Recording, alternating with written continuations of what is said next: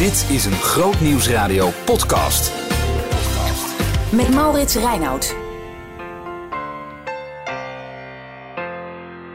Welkom bij de wekelijkse podcast van Groot Nieuwsradio. Goed dat je luistert. Het is week 7. En als je in week 8 gewoon automatisch deze podcast wil krijgen, dan moet je je even abonneren. Dus doe dat vooral. Het was de week van de avondklok, kan je wel zeggen. Ik heb net even op mijn telefoon gecheckt. Het is vrijdag. Uh, dan neem ik deze podcast altijd op. Uh, hoe, hoe zit het nou met het hoge beroep? Nou, de rechter heeft gezegd dat een uitspraak volgende week volgt. Ben ik blij natuurlijk, want dan is deze podcast nog wel even actueel.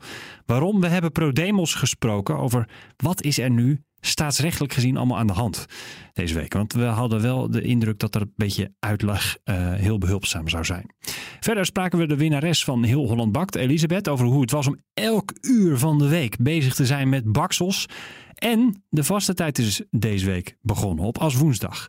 De eerste dag van de 40 dagen tijd. Je hoort daarover Annemarie in gesprek met Elsbeth Grutke.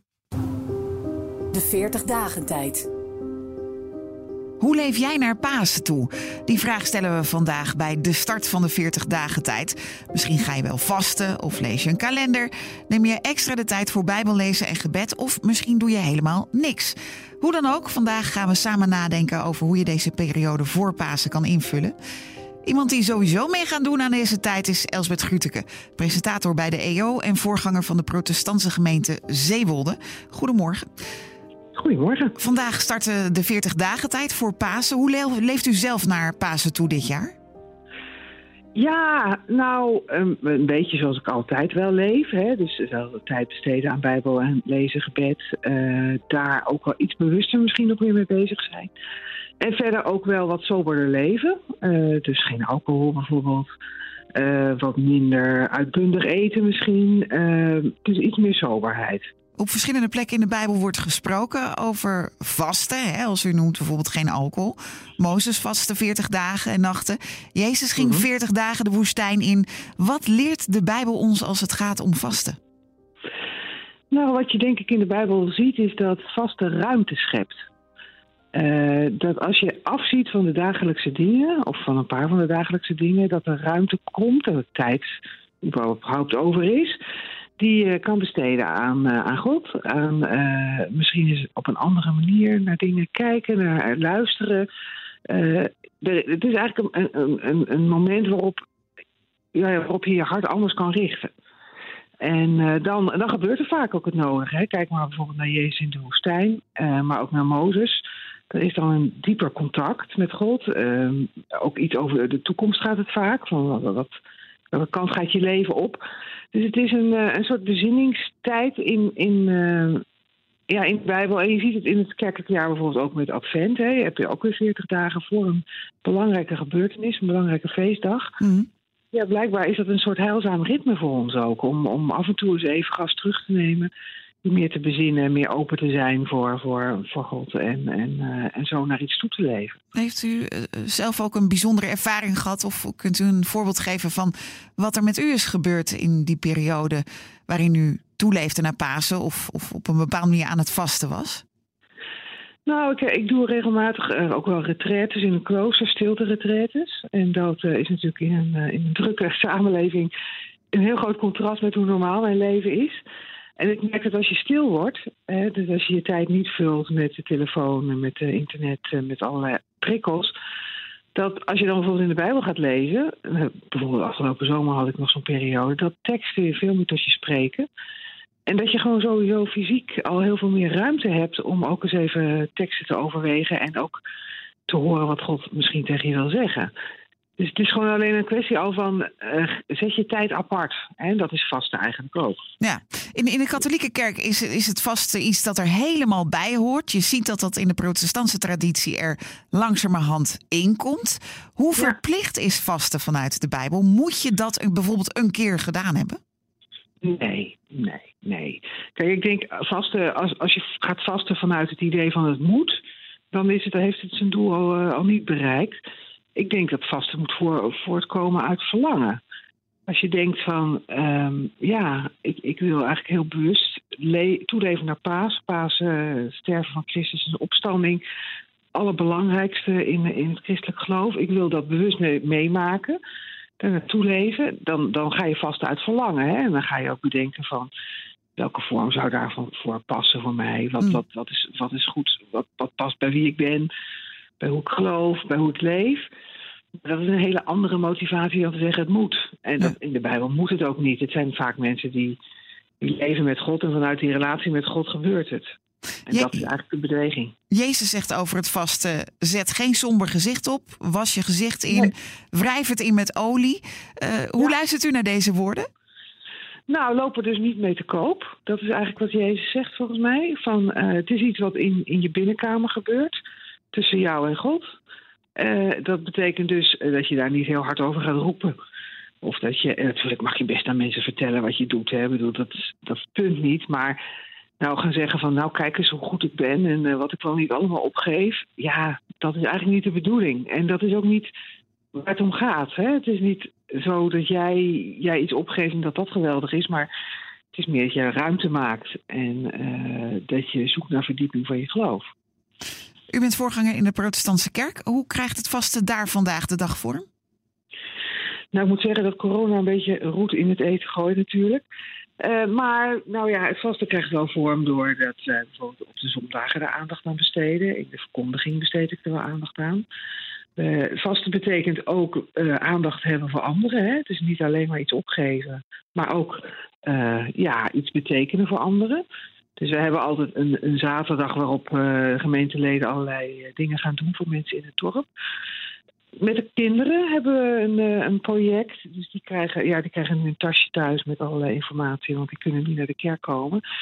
Maar we, we proberen wel heel bewust met elkaar naar Pasen toe te leven. Hmm. En met Jezus die beweging naar Jeruzalem toe, want zo gaat hij in de Bijbel in deze tijd door, om, om mee te lopen, om mee te leven. En eh, tot slot, als ik nu naar de radio luister en denk: oh ja, wacht, vandaag begint het. Eh, Oh hoe, ja. hoe, hoe kan ik meedoen? Wat kan ik gaan doen vandaag? Vanaf vandaag Nou misschien. ja, je, je zei ook wel, eh, dat is wel zo. Er is een enorme hoeveelheid aan leesroosters en activiteiten. En hè, dus het is best lastig om te kiezen van wat wil ik dan doen.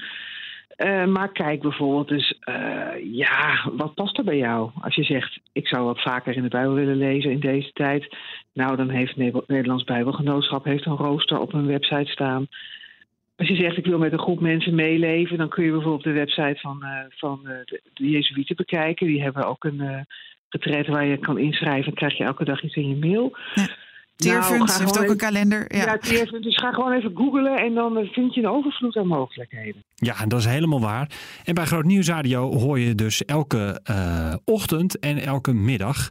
S ochtends om 20 over 6 en smiddags om 10 voor 5 de Teerkalender. Lezen we een stukje uit voor. Grootnieuwsradio podcast. Met Maurits Reinoud.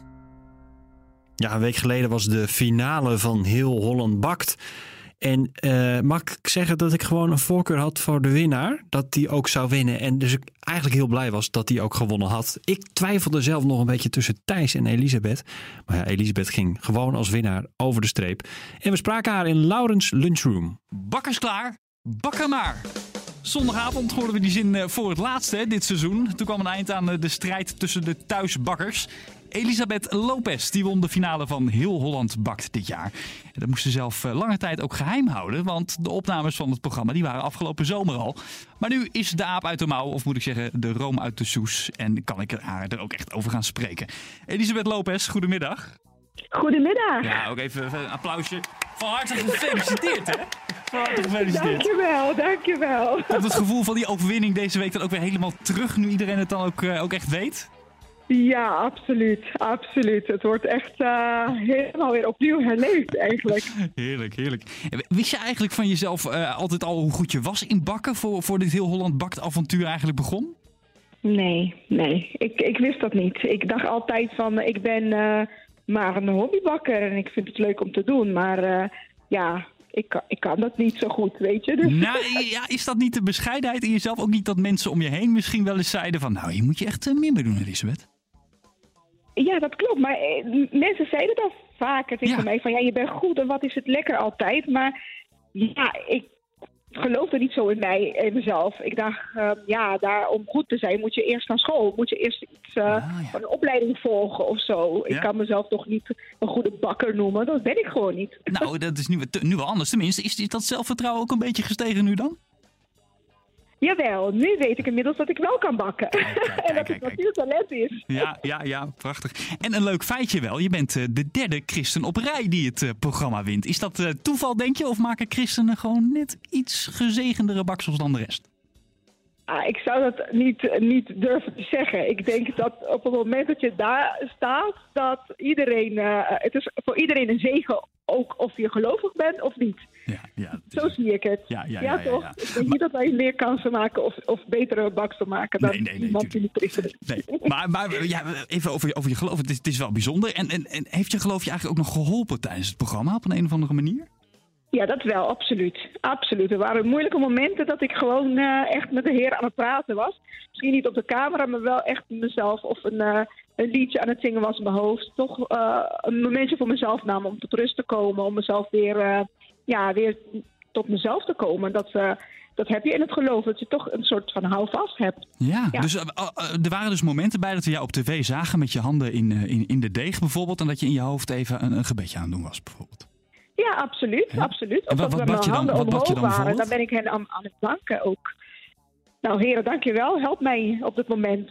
Eh, ja, geef mij eh, wijsheid. Eh, geef me rust, alsjeblieft. Want eh, ja, je hoofd staat natuurlijk echt continu aan het denken. En, en eh, ja, toch de zenuwen en de tijd. Ja. En dan vergeet je dingen. Ja. Ehm, vanwege de, de, de druk of de spanning natuurlijk. Ja, ja. Ja.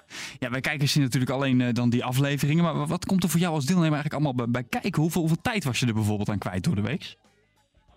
Ehm, ja, mijn hele week, eigenlijk acht weken lang, was ik alleen maar bezig met, eh, met bakken. De enige momenten dat ik eigenlijk ehm, eh, niet meer bezig met bakken was, was op het moment dat ik op mijn werk was of eh, naar de kerk ging eh, tijdens de dienst. Zo. En ja, voor de rest was ik echt, je kan zeggen, sommige dagen 24 uur bezig. Want ik was soms echt tot drie uur s'nachts stond ik in de keuken. Ik moest dan, we werkten met deadline, want je moest...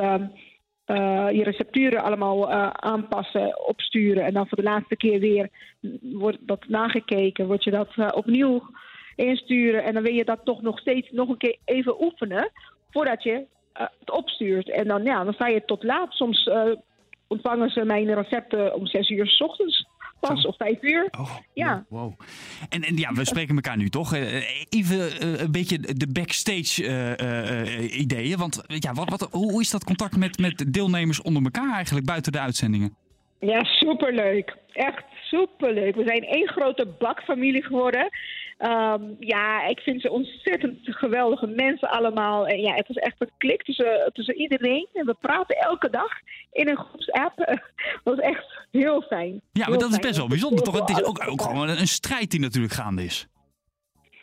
Ja, dat, ik denk dat dat het is een, een, een wedstrijd die je toch een soort van... Je gunt het aan elkaar, maar je deelt ook dezelfde passie. Ja. Ja, En dat, dat verbindt.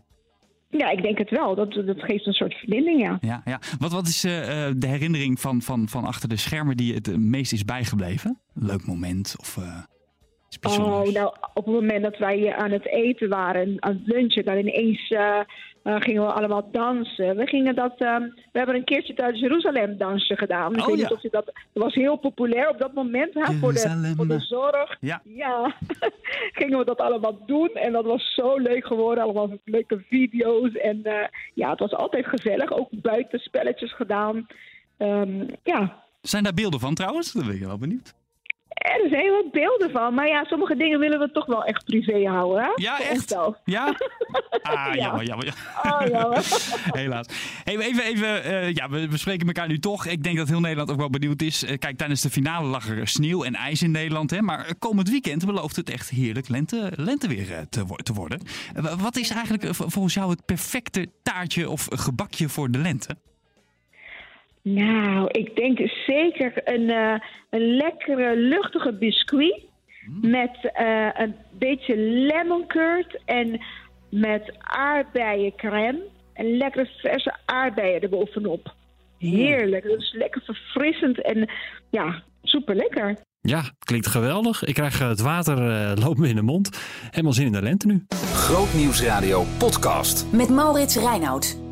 Maar ja, hoeveel kunnen we genieten van die lente als het aan de maatregelen ligt die het kabinet neemt tegen het coronavirus? Dan valt het allemaal gewoon te bezien.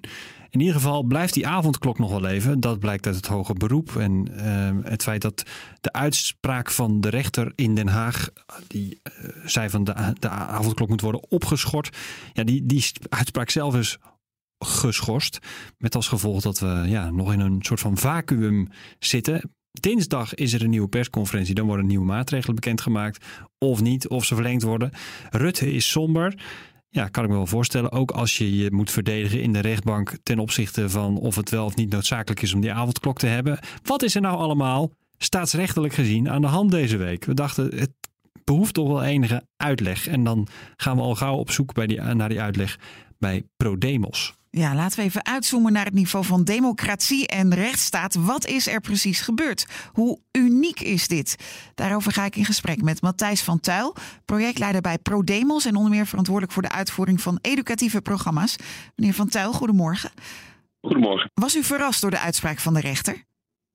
Ja, ik denk dat iedereen eigenlijk wel, uh, wel verrast was uh, uh, gisteren. En dat heel veel mensen denk ik ook niet echt wisten dat dit eraan zat, zat te komen. Maar ja, in één heeft de rechter eigenlijk besloten en gezegd van overheid, wat u nu doet, ja, dat is niet gebaseerd op de wet waarvan u zegt van die kunnen we hiervoor gebruiken.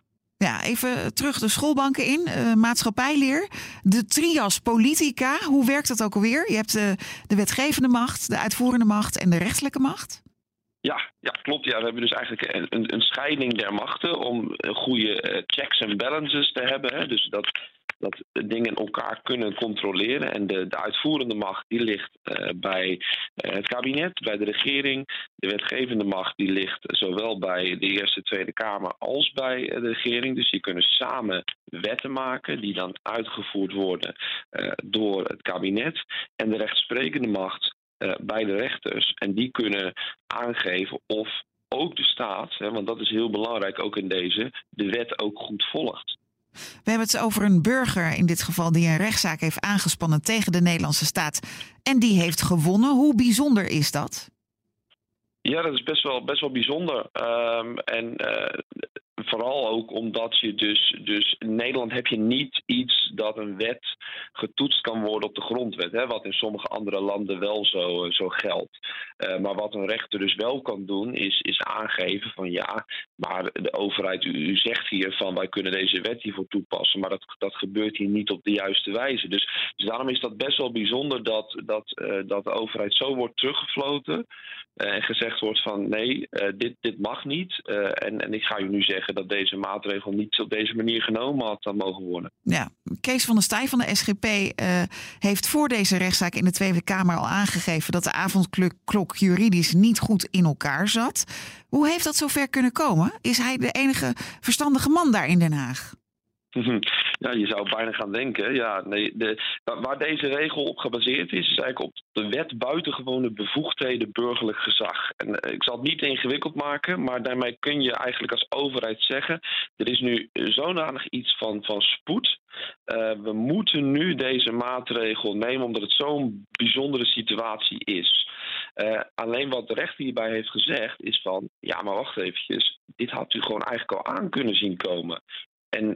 En, op basis daarvan heeft de rechter dus besloten van dan kan je deze wet uh, daar niet voor inzetten, want die is echt alleen maar voor bijzondere spoedsituaties. En ja. uh, dat, dat, is, dat is eigenlijk wat hier gebeurd is. Dus uh, als het juridisch anders onderbouwd was, hè, ik, ik, begreep ook dat het bijvoorbeeld in die corona-wetgeving opgenomen had moeten worden. Namelijk dat je de mogelijkheid hebt tot het instellen van een avondklok. Als dat allemaal goed was gegaan, dan was er niets aan de hand geweest.